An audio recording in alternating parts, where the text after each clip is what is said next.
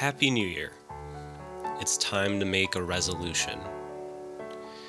These words tend to come together every year, but what does this mean? The first definition that comes up when you search on Google is a firm decision to do or not to do something. This is where everyone starts and is commonly where people end. This year, I am going to lose 50 pounds.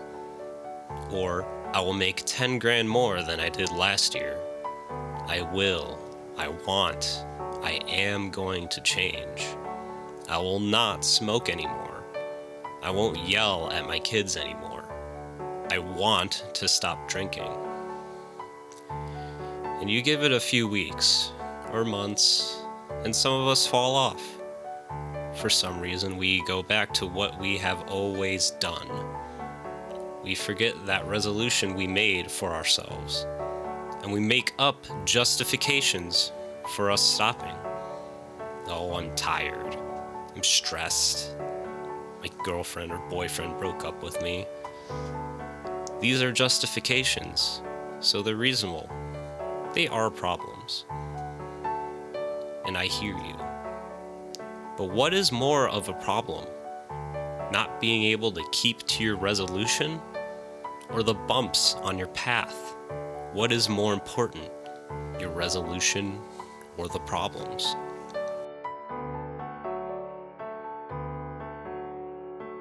Be resolute. Have the quality of being determined.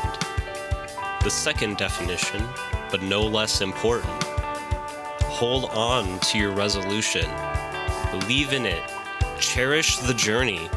Keep the goal visible. Aristotle said our problem is not that we aim high and miss, but that we aim low and hit. Focus.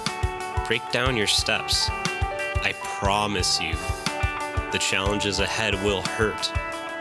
But at the end, you will be glad to have gone through it. Go forth and Happy New Year.